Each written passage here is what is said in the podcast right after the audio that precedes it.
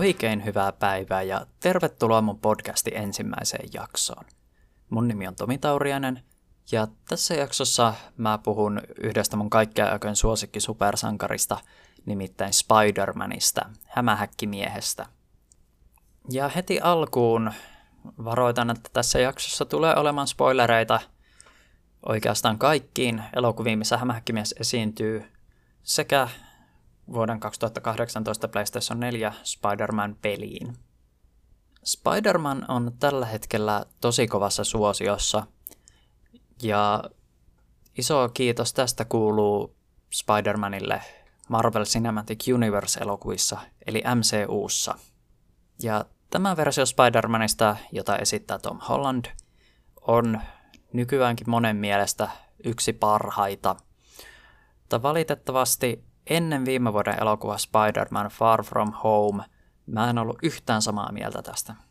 Mä en oikeastaan pitänyt Spider-Manista juurikaan näissä elokuvissa, kunnes se sitten korjattiin Far From Homeissa.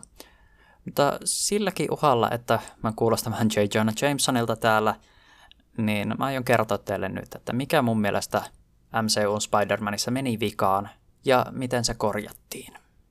Ja että kunnolla ymmärtäisitte, mikä mulle Spider-Manista tekee Spider-Manin, niin meidän kannattaa ensin katsoa hämähäkkimiestä sarjakuvissa. Kaikki varmaan tietää hämähäkkimiehen alkuperätarinan.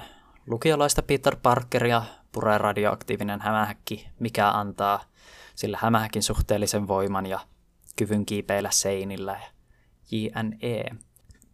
Ja aluksi kun Peter sai nämä voimat, niin eihän se todellakaan heti päättänyt, että minusta tulee supersankari. Ei. Peter käytti näitä voimia omaa edun saamiseksi. Tienaamalla rahaa painimatseissa, tekemällä TV-esiintymisiä taas rahan toivossa. Ja se oli vasta Peterin Benseden kuolema, mikä opetti Peterille, että suuren voiman pitää tuoda mukanaan myös suuri vastuu. Ja tämä oli se ponnahdusikkuna, mikä teki Peteristä supersankarin Spider-Manin. Ja tässä on yksi syy, minkä takia mun mielestä MCUn Spider-Man hieman epäonnistui. Kun me tavataan Peter Parker MCUssa ensimmäisen kerran vuoden 2016 elokuvissa Captain America Civil War, niin Peterillä on jo sen supervoimat. Bensetä on jo mennyttä ne oikeastaan hypätään Peterin uran alkuvaiheille. Ja Peter kuitenkin tässä kohtaa taistelee rikollisuutta vastaan pienessä mittakaavassa. Toki pitää muistaa tässä, että Peter saa supervoimat maailmassa, jossa on jo supersankareita. Avengers-ryhmä on jo kasassa ja Peter ihailee näitä supersankareita. Ja se on oikeastaan Homecominginkin yksi tärkeitä asioita, että Peter haluaa olla kuin Tony Stark Iron Man –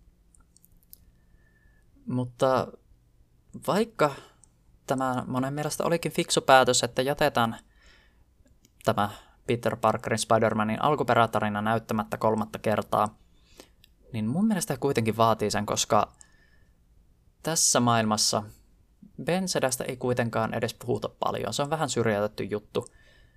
Ja Peter ei ole kokenut sitä menetystä, minkä se aikaisemmissa elokuvissa on kokenut, mikä tekee siitä tai mikä saa Peterin haluamaan olla sankari. Tätä voi kyllä hieman rinnastaa myös 2018 ilmestyneeseen Spider-Man pelin PlayStation 4. Tässäkin me tavataan Peter Parker, joka on jo hämähäkkimies. Ollut hämähäkkimies itse asiassa useamman vuoden. Bensata on ollut ja mennyt. Mutta mikä tässä eroaa MCUsta on se, että tämä Peter ihan aloituskohtauksessa jo me nähdään, että Peter on lähdössä pysäyttämään Kingpinia, kun se saa kirjeen postissa. Se on lasku. Yksi asia, mikä mun mielestä Peter Parkerissa on hienoa, on se, että se on tosi epäonninen hahmo. Siellä on laskutrastissa kämpät mennyttä, sedät kuolleet, suhteet päin helvettiä. Sillä on vaikeuksia tasapainottaa elämää Peter Parkerina ja Spider-Manina. Mutta kaikesta tästä huolimatta se kuitenkin tekee, minkä kokee oikeaksi. Ja tosiaan PlayStation 4 Spider-Manilla on asiat ei kovin hyvin. Ne pelin alkuvaiheella menettää kämppänsä.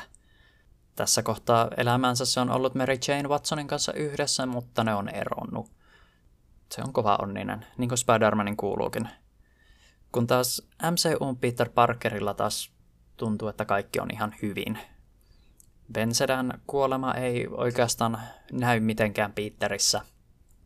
Yksi juttu, mikä vuoden 2017 Spider-Man Homecoming-elokuvassa kyllä näkyy, mikä näkyy myös aikaisemmissa elokuvaversioissa Spider-Manista, on Peter Parkerin daddy issues. Tosiaan Peter Parker menetti vanhempansa nuorena ja hieman vanhempana menetti sitten Ben-setänsä. Peterillä siis ei ole tällaista miesroolimallia elämässään, mitä lukiolainen poika selvästikin tarvitsee paljon. Jos mennään takaisin vuoteen 2002 ja Sam Raimi ensimmäiseen hämähäkkimieheen, jossa Peteria näyttelee Tobey Maguire, henkilökohtaisesti mun suosikki hämähäkkimies elokuva. Tässä elokuvassa Ben menetyksen jälkeen Peter Parker etsii isähahmoa seuraavasta läheisestä miehestä, joka on hänen parhaan ystävänsä Harry Osbornin isä, Norman Osborn, joka totta kai on elokuvan pahis The Green Goblin. Sama teema näkyy myös seuraavassa elokuvassa vuodelta 2004, jossa Peterin kovasti ihailema tiedemies Otto Octavius kääntyy pahaksi tohtori Mustekalaksi. Sitten kun mennään vuoteen 2012 ja ensimmäiseen The Amazing Spider-Man-elokuvaan, jossa Peteria näyttelee Andrew Garfield, niin tässä voidaan nähdä kans hieman samaa.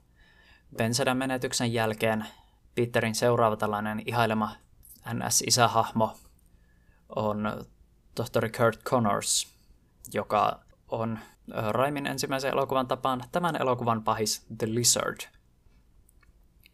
Elokuvassa Spider-Man Homecoming Peterin ihailema isähahmo on Iron Man Tony Stark. Tämä on tietenkin aika hieno kohtaus, missä Peter sanoo Tonylle, että I wanted to be like you. Ja Tony sanoi, että I wanted you to be better. Se on kyllä hieno, mutta näitä esimerkkejä kun katsoo, niin huomaatte varmaan kaikki eron, että siinä missä Homecomingissakin on tämä isähahmo, minkä hyväksyntää Peter kaipaa, niin tämä isähahmo on supersankari. Missä taas näissä aikaisemmissa versioissa Peterin ihailemat miehet paljastuukin pahiksiksi. Ja tämä on taas jotain, mikä mun mielestä lisää sitä Peter Parkerin hahmoa. Tähän väliin me voitaisiin katsoa myös vuoden 2018 Spider-Man Into the Spider-Verse-elokuvaa ja sen versiota Peter Parkerista, Peter B. Parker, jonka ääninäyttelijänä toimii Jake Johnson. Tämä Peter taas on vanhempi.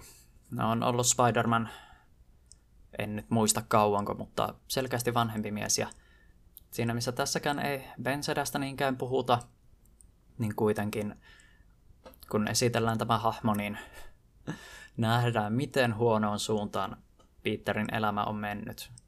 Sai voimat, käytti voimia, Bensetä kuoli, ero Mary Janein kanssa. Peter päästi itseään huonoon kuntoon. Ja tämä on mun mielestä yksi puhtaimpia versioita Peter Parkerista juurikin sen takia, miten rapakunnossa se on, miten huono jaman se on itse päästänyt, ja silti se nousee sieltä ja on taas Spider-Man sankari.